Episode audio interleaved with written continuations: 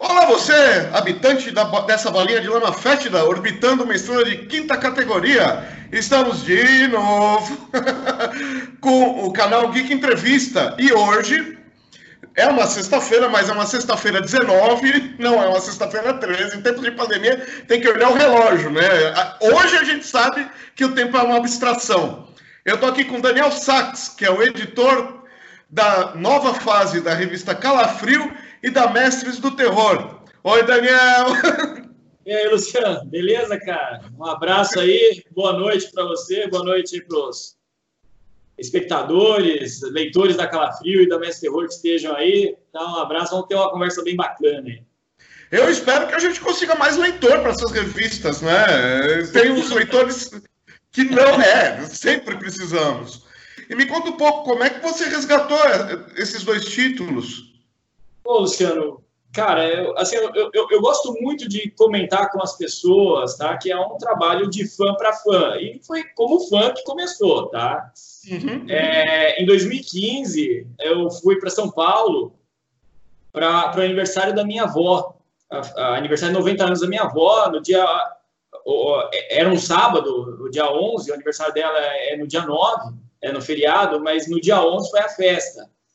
E a minha tia, que era onde eu estava, ela mora muito perto de onde era o, a antiga sede do, da editora de arte e que era o apartamento Zala.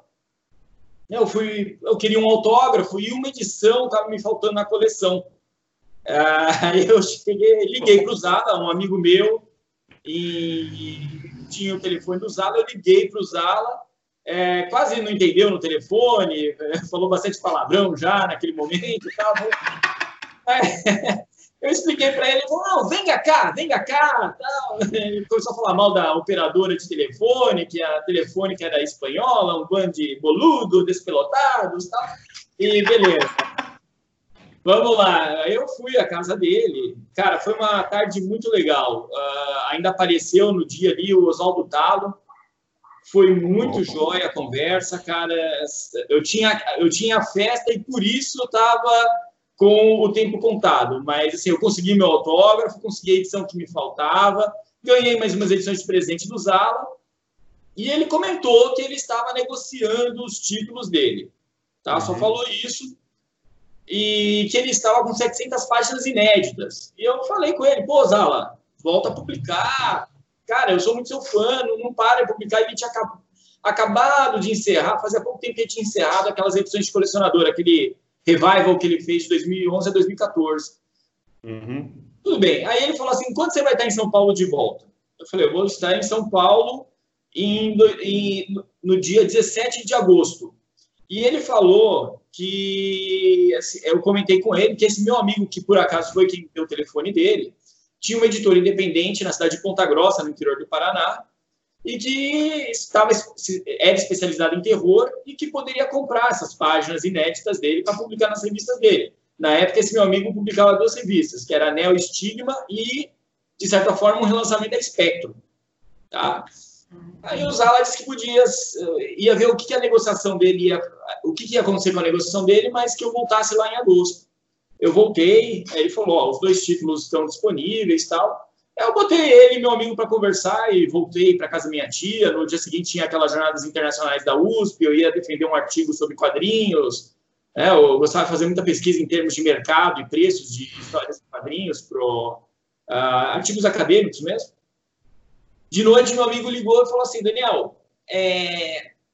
eu acertei com o Zala, eu vou comprar os títulos dele. Você quer ser meu editor nas revistas? Nossa. Cara, não, eu fiquei assim, o, o, sentimento foi de honra, né? Assim, eu, eu me senti honrado na hora.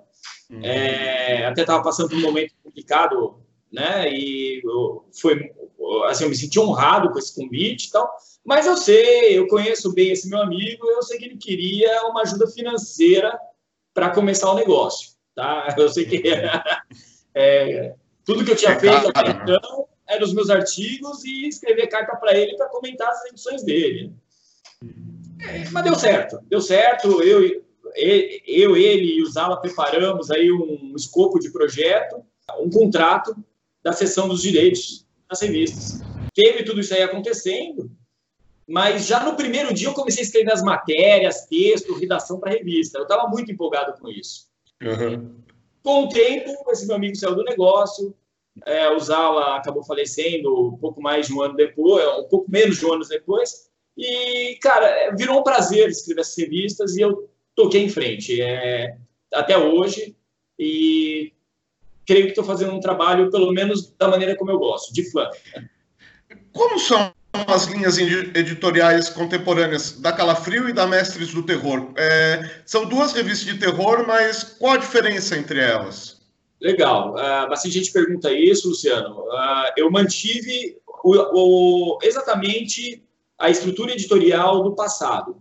Tá? É, uhum. São histórias curtas, as duas.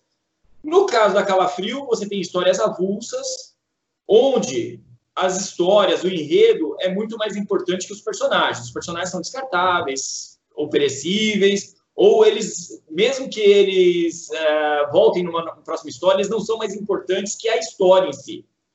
Já uhum. na Mestre Terror, você tem aqueles personagens que dão cartaz para a revista. Por exemplo, personagens que não são perecíveis vão ter sempre várias histórias. Drácula, Monstro de Frankenstein, é... Lobisomem, Múmia, vários personagens assim, e até personagens que são da editora ou de outros artistas que criaram para o projeto. Vlad Empalador, é, Anne, a filha do Drácula, que o Laudo Ferreira criou um universo de personagens, como a coisa do Tietê, é, o Lobisomem Caipira, tem ali os personagens do Laudo e do Lilo, certo?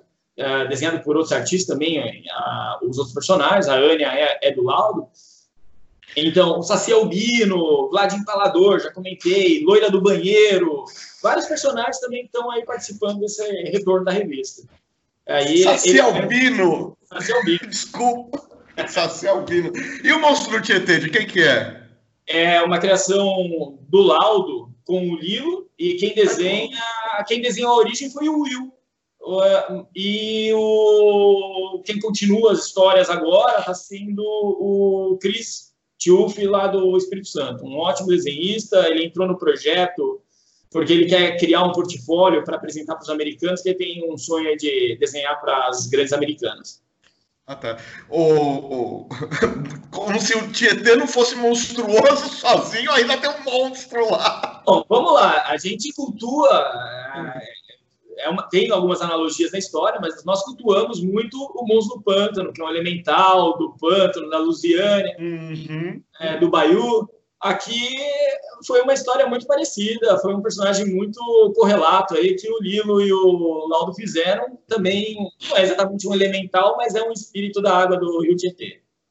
Ah, tá. É, eu imaginei que fosse meio um monstro do pântano, meio um Godzilla, né? Por causa da poluição toda tá? é, do lixo a, aqui. A origem é interessante. Eu, eu recomendo todo mundo a, a pegar a, a Mesa do Terror 67 antes de esgotar. Ah, tá. Essa, eu vou atrás, vou atrás. então, me diz uma coisa. Você tem que, é, como editor, né? É, a pergunta é, você tem que editorar. Às vezes o pessoal fala que o editor é meio que o, o, o, o ceifador, né? É, qual o seu critério para escolher as histórias que entram nas revistas? Poxa, é uma pergunta legal que até hoje poucos me fizeram, mas não com, não com essa ênfase, tá? É, primeiro, a história ela tem que ser divertida e autocontida, ok? Eu não, não gosto de continuações, não gosto de... A história é autocontida, mesmo o personagem vai voltar depois, tal, que a, até a história possa fazer parte de um arco, ela tem que ser autocontida, ela tem que oferecer para o leitor uma história completa, para o cara comprar a sua revista se divertir com ela e não depender de conhecer os antecessores nem as próximas edições para completar a diversão dele. Isso é, é, é sagrado na, na, na, revista. Tá? Eu gosto muito de variar a cada edição a geração do artista. Então, eu tenho artistas veteranos, tenho artistas da cena atual e gosto também de colocar alguns novatos, algumas pessoas até estreantes, eu coloco tá? Além do ah, da geração de artistas, eu gosto de colocar também é, variar os estilos de cada artista dentro da revista, tá bom? Uhum. Então aí você já tem mais ou menos é como eu seleciono para montar cada edição. Okay? Agora, o material, eu quero uh, pegar todos os leitores, tá? todas as faixas etárias. Já aconteceu, o, o nosso amigo Laudo Ferreira, ele eu não consigo segurar muito. Às vezes ele põe umas cenas meio picantes, assim. Você chama o Laudo para escrever, é, Então, assim, é, ele faz uma série de muito bom gosto com a, com a Anne, a filha do Drácula, certo? É a filha caçula agora do Drácula, mas ela é uma pessoa bem é, ativa, digamos assim, né? uma vampira muito é, New Age, nova geração, é, geração Y, vamos dizer assim, uhum. uma milênio. E, a, e aí, a, no caso de uma história dessa, normalmente eu coloco uma chamada na, na capa, falando, ó, parte do conteúdo está inadequado para menores, porque eu não consigo segurar o laudo, tá? Mas ah, ele sim. tem muita coisa que tem na Tianinha que tem na história da Ania também, então eu tenho que dar uma segurada. Mas, assim, é uma coisa que muitas vezes eu tenho que é, pedir para os artistas, ó, evitem isso, né? Uhum. Outra coisa que eu gosto muito, não é uma exigência, mas eu gosto muito quando a história tem questionamentos. Eu não uhum. quero que ela oriente o pensamento ou uma opinião do leitor. Eu quero que ela questione ah, o, o, o, status, assim, certo? Uhum. Questionamentos é, é muito positivo. Eu tenho aí alguns colaboradores que são muito hábeis nisso Outros colocam as histórias de maneira mais despretensiosa, não chega a, a impedir que a, a história vá para a revista. Né? Agora, assim, aquilo que eu sempre falo para todos os, uh, todos os artistas, eu não tenho prazo, tá? Todo mundo fala assim, mas qual é o prazo? Gente, eu lanço uma edição cada dois meses, na média. Então, eu tenho uma produção muito boa, eu tenho uma produção interessante. No entanto, eu trabalho com banco de histórias para poder montar edições futuras, e aí eu vou montando. Então, muitas vezes o cara chega assim, poxa, mas eu te mandei agora, dois meses atrás, até agora a minha história não foi publicada. Gente, é, tem um, um espaço limitado de quadrinhos, eu já tenho uma equipe muito boa trabalhando comigo. É, é chato listar nome, você sempre esquece alguém, mas veja, eu tenho é, na Mestre Terror, Laudo Ferreira, é, tenho o Chris Tiufi, tem o Ivan Lima, tá chegando lá. O Ivan Lima é um cara que agora tá ganhando mais volume aí com as edições, principalmente na Calafrio. Ele já tá na Calafrio também, ele faz parte do time fixo. O, o Mágico, Mágico, assim, sensacional. Para mim, é, um dos, é o maior cartunista hoje em atividade no Brasil, com quadrinhos nacionais, que é o Eduardo Cárdenas, certo? Muito bom. Tem o, o Marco Cortez também, é um cara que eu quero estar tá contando sempre com o material dele. Jean Danton, toda a Calafrio tem argumentos dele, ele tem uma série dentro da Calafrio, onde faz uma biografia de psicopatas, serial killers reais. Então, assim, eu já tenho o meu núcleo e tenho poucas páginas para experimentar novos artistas. Sempre vai ter espaço para novos artistas, mas, gente, eu já recebi outras histórias, é, sempre tem uma, uma maneira, assim, de se trabalhar, certo? Entendeu? E, assim, tem muitos nomes, é como eu falo, é muito ingrato você fazer uma, uma lista porque você deixa muita gente fora e tem pessoas que fizeram uma participação só e você quer trazê-las de volta, como é o caso do Décio Ramírez, eu gosto muito. É, o Alberto Lima é um, já é um veterano, tem, tem uma bomba, vou soltar uma bomba para você agora no seu programa, oh, então. Legal. Eu, mano, eu, mano, tá chegando aí junto. Eu já publiquei duas histórias inéditas, tá vindo mais uma agora na próxima edição da na Calafrio de 68 de outubro. Ok? É, não falta, assim, Fábio Moraes, um grande artista, é, desde a época da Abril aí, está é, estrelando a capa dessa Calafrio 67, que acabou de sair da gráfica, saiu hoje da gráfica, então... Show! É, só para não perder o fio da meada, é, então, no final das contas, você não tem que garimpar muito, o pessoal vai até você. Ah, no começo eu tinha que garimpar, porque assim, quando esse meu sócio saiu, esse, uh, que é ainda um colaborador da revista, tá, uhum. o Fábio, é, o Fábio Chibiuski, ele conhecia os artistas, ele tinha contatos, ele conhece de arte, que não é o meu caso, tá? Eu, não, uhum. eu não entendo de desenho, eu não... É, eu tenho minha... Eu, eu sou um fã que gostava das histórias em quadrinhos, como eram publicadas uh, quando eu era criança. Eu não gosto muito dos. Eu respeito muito o rumo que o mercado tomou, o, seja o rumo autoral ou essa publicação mais em volumes do que em gibis em si, em revistas em quadrinhos uh, acessíveis. Mas acontece que esse modelo que está sendo publicado hoje, a prática de publicação hoje, não conversa com o leitor. E isso, para mim, é, é uma coisa que me criou desgosto na leitura de quadrinhos. Eu virei mais um colecionador do que um leitor. Então, ah, sabe aquela coisa? É, ninguém está fazendo, então você vai ter que fazer. E aí, nesse caso, tá, Luciano, todo mundo conhecia o Fábio e não me conhecia. Eu era um novato, eu era um desconhecido, sou ainda um desconhecido tal. Mas é, as revistas, veja, um projeto hoje independente, com muita sorte, tem as suas exceções, lá não passa do primeiro, segundo, vai lá no máximo no terceiro. Muitas vezes as pessoas publicam aí, o cara consegue publicar um álbum aí a cada três, dois anos, três anos.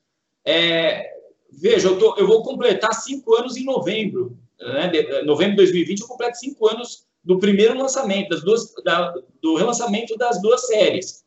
Eu estou agora com. Eu vou fechar uh, é, 2020 perto de 30 revistas. Tá? Isso numa média de publicação de dois em dois meses. Não, com certeza, o seu trabalho está de parabéns. Mas nessa pegada. O mérito virou um palco para muita gente e agora, assim, eu tenho, felizmente, eu tenho algumas pessoas que me procuram já, mas eu também garimpo bastante, principalmente porque eu sou muito leitor, muito colecionador de revistas independentes.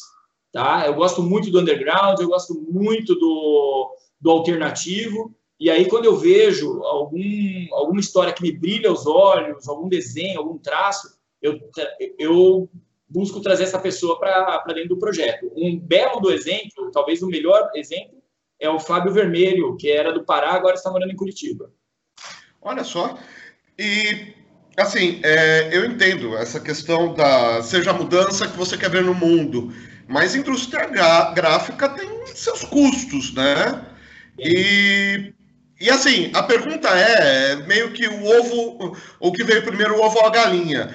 É, como é que você consegue reduzir custos para conseguir dar um preço acessível na revista e, e girar? Porque até li uma entrevista sua, você falando, não, não dá para pagar 30 pau num, num quadrinho, eu quero ler 8, 12 por mês e. Sim. E como é que eu vou como é que eu vou gastar 12 vezes 30? Como é que meu filho vai gastar 12 vezes 30 para ler quadrinho, que é uma leitura que 10 minutos acabou. Você devora, você. E aí você tem essa pegada de tentar baratear o projeto com alguns mestres aí que tá, também lá. tem que comer, né? É, como é que você conseguiu o mistério, né? Cadê o terror? Você coloca um gremlin na casa de, deles e eles trabalham, é isso? Não, não é isso. Vamos lá. Primeiro, eu tenho que agradecer demais a colaboração dos artistas que trabalham comigo e falar, e assim, eu deixo claro para todo mundo que toda a colaboração é paga tá? Uhum, é, todo o trabalho. É, no começo estava sendo recompensado só os desenhos. É, a hora que eu formei um caixa, eu corri atrás do roteirista, ó, tô te devendo tanto. Não, não tá devendo. Eu falei, tô, tô devendo, eu me sinto em débito. É, no começo eu pagava um preço, uh, digamos, se hoje eu pago um preço ofensivo por página, antes eu pagava menos ainda, tá? Então, é, primeiro, essas pessoas, esses artistas e profissionais, é, eu, eu não tenho como agradecê-los na totalidade. O que, que eu ofereço para eles? Eu tenho escoamento do material deles, tá? Uhum. É, tem gente, eu já recebi críticas, poxa, mas veja, o que você paga ofende a pessoa. Eu falei, tá, mas eu pago. E eu não entendo a colaboração de graça. Tem gente que prefere colaborar de graça. Fala, não, eu quero, mas não quero esse pagamento. Você, tá, você publica de graça. Então, não vou publicar. Não vou publicar. Tá bom? Então, assim, a... e o meu custo, eu tenho bastante negociação com a gráfica tal, mas eu posso te falar assim, o Luciano, tem que ter, tem que ser resiliente, tem que gostar da coisa, tem que ter tesão pela coisa, tá? As minhas revistas, elas têm o preço de capa de 15 reais. Puta, como okay? você consegue, cara? Elas têm 52 páginas, mas eu acho ainda um preço caro. Eu quero baixar esse preço. A minha meta pessoal é baixar o preço. Eu lancei em, em novembro de 2015 a Mesa do Terror 63 e a Calafrio 53 a 15 reais. Eu estou até hoje com 15 reais. Eu tomei prejuízo mais assim por pessoal ainda não tinha tomado conhecimento, várias outras questões, mas eu tomei prejuízo em 2015, 2016 2017. Tá? A partir do Festival dos Quadrinhos de 2018, eu consegui empatar meu custo, aquilo que eu estava investindo começou a empatar, eu estava vendendo mais meu estoque de é, revistas é, antigas, né, encalhadas tal. É, então começou a formar um caixa que começou a, digamos assim, a ser usado para as revistas. Eu não precisava mais sustentar. Tá? Se você fala, bom, mas e antes disso, como é que você. Bom, eu, eu, eu, eu ser editor não é o meu trabalho, eu sou, uhum. eu sou engenheiro químico, eu trabalho na indústria, e durante todo esse tempo, o que sustentou o projeto foi isso. Tá ok? É. Aí, 2018, então, até setembro, que aí teve um mês mágico, que foi o quê? Foi um mês que em Curitiba congregou, numa semana, dois eventos grandes, a Gear City e a, e a Bienal de Quadrinhos de Curitiba, que, assim, as vendas foram muito boas, muito boas. Então, em uma semana, você vender mais de 300 gibis, é, ajudou muito no caixa do projeto, foi muito bom. E com isso também há uma divulgação. Então aí eu parei de trabalhar na margem zero. Tá? Eu parei de trabalhar no, ó, vou pagar, vou, vou empatar agora. Não, aí já tinha um caixa, então sempre tinha uma edição já paga tal. Hoje eu já estou com duas edições pagas. Estou pagando melhores artistas, tá? me dá algum alívio o fato de que eu estou mostrando que eu busco reconhecer o trabalho deles de alguma maneira e eles vão estar tá sendo valorizados antes de eu me preocupar em guardar dinheiro no bolso, em estar tá acumulando esse dinheiro, tá ok? Uhum. É, mas assim, eu, se eu tinha uma meta antes de baixar o preço da revista, é, o que ganhou prioridade como meta foi pagar cada vez melhor assim os artistas, tá? Um pouco melhor os artistas, mas eu cheguei a pagar assim preços muito baixos, tá ok? É, é, imagino, né? Brasil é. Não, Brasil assim, é complicado. Assim, né? eu, eu, eu, não vou culpar, eu não vou culpar o país. Eu, eu posso culpar o quê? É, devido à minha rotina profissional, pessoal, eu tenho um pouco tempo para fazer divulgação. Então, assim, ah. se a minha ah. divulgação não é rica, não é o suficiente, eu acabo é, sendo culpado disso, não culpando alguma coisa, tá? Mas o mercado brasileiro não é um mercado forte para leitores, isso é certeza. Então, assim, eu, eu poderia estar vendendo mais se eu tivesse me dedicando mais a essas revistas, tá? Então, ah, sim. É, poderia estar, assim, é, o que, que, é meu grande fator nisso aí que eu enxergo a minha grande deficiência? É divulgação. É, agora, com os canais de YouTube, agora durante a pandemia, é, uhum. Teve mais, está tendo mais lives, está tendo mais divulgação das pessoas pelo YouTube. E eu posso falar assim, que esse mês de maio de 2020, que é um mês totalmente parado, com quarentena, com lockdowns e tal, foi o, o, meu recorde de vendas desde que eu comecei em 2015. E isso uhum. foi um mês que ganhou de meses que tinha dois eventos, três eventos até. Entendeu? Então, uhum. é, a, a, divulgação é o essencial. Tem gente querendo ver revistas. É, eu preciso alcançá-las. Eu vou fazer um teste. Eu vou fazer a reimpressão agora em breve, talvez já em julho, das edições uh, que uh, das duas primeiras edições que estão totalmente esgotadas desde 2017, uhum. tá? Vamos fazer um teste, ver como é que está indo para as lojas, tal. É, eu estudo se o ritmo, vai lá, se, eu, se as vendas não caírem agora, devido a um boom e de repente voltar ao que era, eu já uhum. estudo aumentar pelo. É sobre a questão temática das revistas. É, você fala, cara, pirei no, no Saci Albino e no Monstro Tietê. Já, é, eu não vou conseguir, eu não vou conseguir Talvez eu consiga dormir melhor de ansiedade do que eu vá dormir de medo, mas beleza. É, mas me diz uma coisa: o terror brasileiro ele é, ele é muito diferente do terror mainstream que a gente está acostumado? Tem alguma peculiaridade?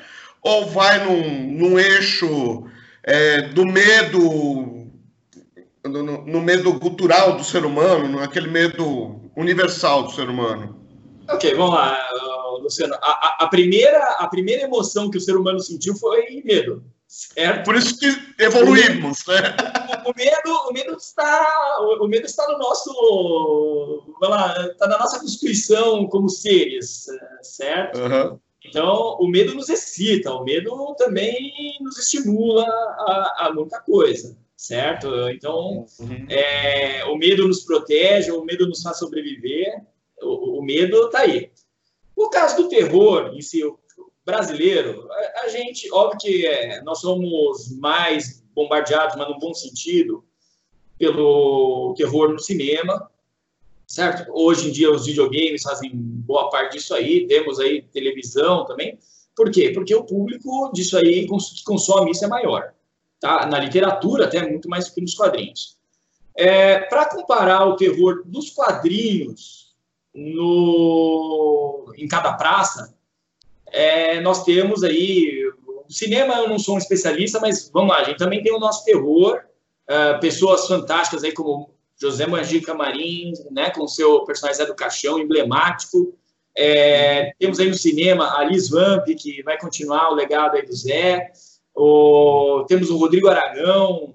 Cara, tivemos filmes aí que comungaram com. Aí eu vou chegar onde eu quero para falar dos quadrinhos os filmes do Ivan Cardoso, terror com uma, misturado com a porno chanchada. Então, uhum. a gente está uhum. chegando no momento que o que eu quero dizer, existe uma questão nacional que fala com a gente. Uhum, tá? Tem. Uhum. É, nós temos uma linguagem própria brasileira, não é nem, não, nem vou falar assim, ah, é a língua portuguesa, não. Nós temos uma linguagem, uma cultura brasileira que vai ali do Rio Grande do Sul até o Amapá. A gente não pode é, o Roraima, agora não lembro qual é o ponto mais ao norte do Brasil, mas a, nós temos essa identidade em comum com lendas, a exploração da América também criou novos medos, novos mitos, novas lendas para o homem branco, para a sociedade que se formou a partir de então. E aí eu digo para você, porque o Daniel é o grande fã de terror, não, eu sempre fui um fã de terror, mas não o grande fã de terror. Eu não estou publicando essas histórias porque eu sou um fã de terror. Eu sou um fã de quadrinho nacional e eu entendo que o quadrinho nacional conversa comigo. E acho que conversa com muitos dos leitores, mesmo aqueles que estão mais. Eh, que gostam, como eu também gosto, de uma franquia americana, europeia ou asiática. Tá? É, todo mundo fala assim: ah, o pessoal lê o Homem-Aranha e não lê a sua revista. Cara, eu quero que ele leia o Homem-Aranha e leia a minha revista. Eu não quero que o cara deixe ler o Homem-Aranha. Eu, eu leio o Homem-Aranha. Essa fase clássica, hoje eu já não leio mais. Uhum. Tá? É, então, eu também. Então, o Saci Albino, ele é baseado na lenda do Saci. É um personagem do meu colega Fábio Chibius, que é sócio, ex-dono da editora. E ele tá vindo uma novas histórias dele. Inclusive, eu te falo, você vai ter que correr aí, você quer ler as duas primeiras histórias, você vai ter que correr pelos sebos ou, ou eBays da vida aí, porque já tá esgotado até para mim. oh. Saiu na Mestre Terror 65, mas tá vindo novas histórias dele aí. Os, os fãs pediram muito. E a coisa do Tietê, eu ainda tenho todas as histórias aí disponíveis. a, a, origem é contada pelo Will e quem continuou as histórias foi o Chris Schuff. Então, essa questão do. É, eu gostei, inclusive, é, do que você falou do, é, eu, do quadrinho nacional e um quadrinho urbano, né? Porque tem a loira do banheiro. Tem a loira do banheiro, uma história do Jean Danton, uma história fantástica. Jean Danton e desenhada pelo Toninho Lima, da época da Block, da Abril aí. O Toninho tem uma vasta carreira. É uma história intrigante, sim. O, o Jean fez o enfoque na loira do banheiro e, e, assim, tem outra personagem, a Lorena, que é a loira fantasma de Curitiba, que é em Curitiba tem a lenda da loira que foi assassinada por um taxista e hoje ela assombra os taxistas matando todos eles, quem ela encontra, quem ela consegue a corrida. E o Fulvio Pacheco transformou numa personagem que já tem álbuns, já tem outras histórias, e ela foi publicada na Mestre Terror 70. E a gente está falando da Ania, estamos falando da loira do banheiro, o Laudo está aí junto. É, ninguém nunca te incomodou com a patrulha do politicamente correto, da, do moralismo? Nunca teve encheção de paciência disso? Ó, oh, Luciano, eu vou te falar, eu sou um leitor da. Eu era aquela criança que lia escondido na escola chiclete com banana. Entendeu? eu não estou dando a mínima pro. tá? Eu, as minhas histórias, eu sei que a juventude hoje está mais protegida tá, do que na minha época. É, tá, é, há algumas preocupações que nós não tínhamos na época, porém, todas as histórias que estão aqui na revista eu poderia ler com 10 anos, os meus filhos uh, podem ler, tá? eu tenho essa preocupação. Só no caso ali, quando tem uma questão de teor erótico, tá? a, violência não me preocupa, o sangue não me preocupa, o impacto visual não me preocupa. Só a questão do erótico, eu coloco uma indicação nas capas, olha, isso aqui tem parte do conteúdo está inadequado para menores de 15 anos.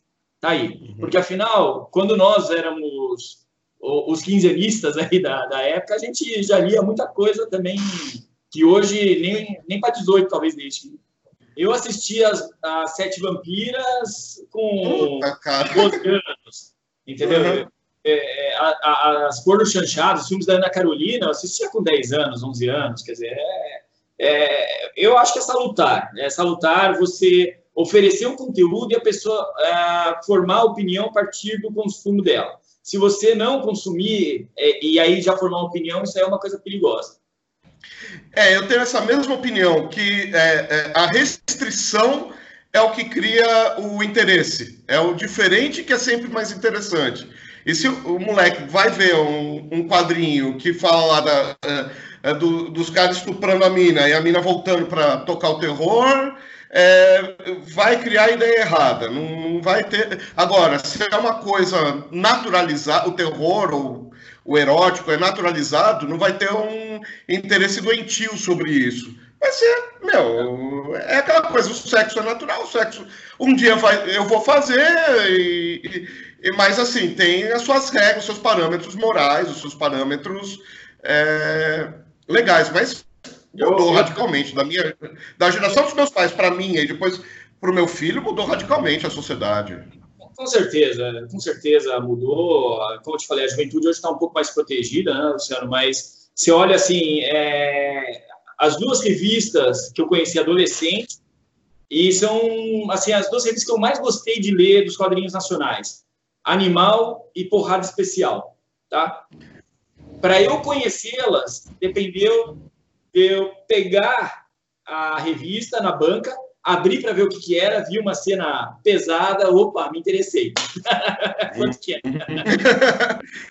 né? E as foram as duas melhores. Acho que são duas que me fazem muita falta. Chiclete com Banana era o caso também. Tinha aquelas fotonovelas com a Cristiane Tricerre, com a Cláudia Alencar, muito legais.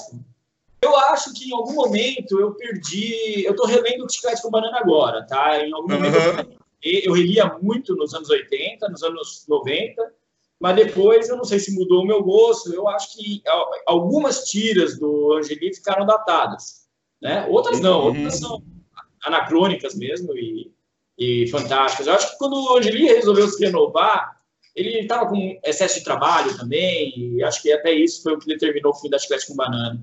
Mas é. sinto muita falta. Pena que hoje, para você ler esse material, você paga muito caro. Você não tem mais aquela revista de 100 mil exemplares a, um preço barato nas bancas. Sabe? É uma pena. É uma pena porque é, comprar um álbum de 90 reais não vai formar leitor, gente. Não vai. Não, vai ser a gente, porque a gente já gosta e a gente é, deixa de comprar outros dois para comprar esse, porque, é, é, é, porque a gente gosta mais. É. Você é leitor de quadrinhos, eu sou leitor de quadrinhos. Se o meu filho me pede 40 reais para comprar um gibi, eu não vou dar dinheiro para ele, para ele comprar um gibi. Essa é a questão, entendeu? É. Plano agora para o futuro, alguma coisa, ou é dar continuidade mesmo ao, ao bom trabalho? É, tenho, eu tenho alguns planos para o futuro. Primeiro, eu tenho uma meta, eu, algumas metas foram cumpridas, tá ok? Uhum. A primeira meta que eu tinha quando eu comecei for, é, seria reunir todas as histórias que usava, são cinco histórias, é, que ele criou sobre o.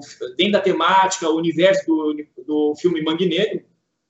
Então, essa meta está cumprida, eu fiz aquela flu especial Mangue Negro com as cinco histórias. Essa é, foi a primeira. A segunda meta seria chegar na numeração que o Zala chegou com as edições de colecionador. Ele era um desejo dele que eu retornasse à numeração da The Art. Ele deixou liberdade total, se eu quisesse continuar do número 65, onde a, ele tinha parado com as edições colecionador. Eu poderia também é, começar do número um, ele deixou essa liberdade para mim, para o Fábio e tal, mas ele demonstrou um desejo de começar na numeração de arte. Então, a, a minha segunda meta seria chegar a Calafrio no número 65, meta alcançada em dezembro do ano passado. Tá ok? Já a 66 saiu agora em, em abril, e hoje está saindo a gráfica 67, certo? É, Agora, por questões do passado, editoriais, uh, talvez mais, mais, atrativo, tinha menos páginas, era mais barato. A Mesoterror, ela mesmo começando um ano depois, ela terminou com 10 números à frente da Calafrio. Tá? O Zal lançou muito mais Mesoterror do que Calafrio. Então, é, agora eu tenho a meta de pelo menos igualar essas duas é, numerações. A partir desse momento, eu começo a lançar uma meta de terror a mais por ano. Hoje eu só estou lançando duas por ano, uma em fevereiro e a outra em agosto. Tá? Uhum. E Calafrio eu já estou conseguindo, eu tenho com os, os, leitores também, até o ano passado eu tinha a meta de duas, o compromisso de duas, mas eu consegui lançar quatro Calafrios no ano passado. Esse ano também vai chegar a quatro. Eu falo que pelo menos três estão prometidas. A, a quarta Vamos ver como o ano continua aí. Eu acho que não tem nada, por enquanto, não tem nada que me impeça de lançar uma quarta edição.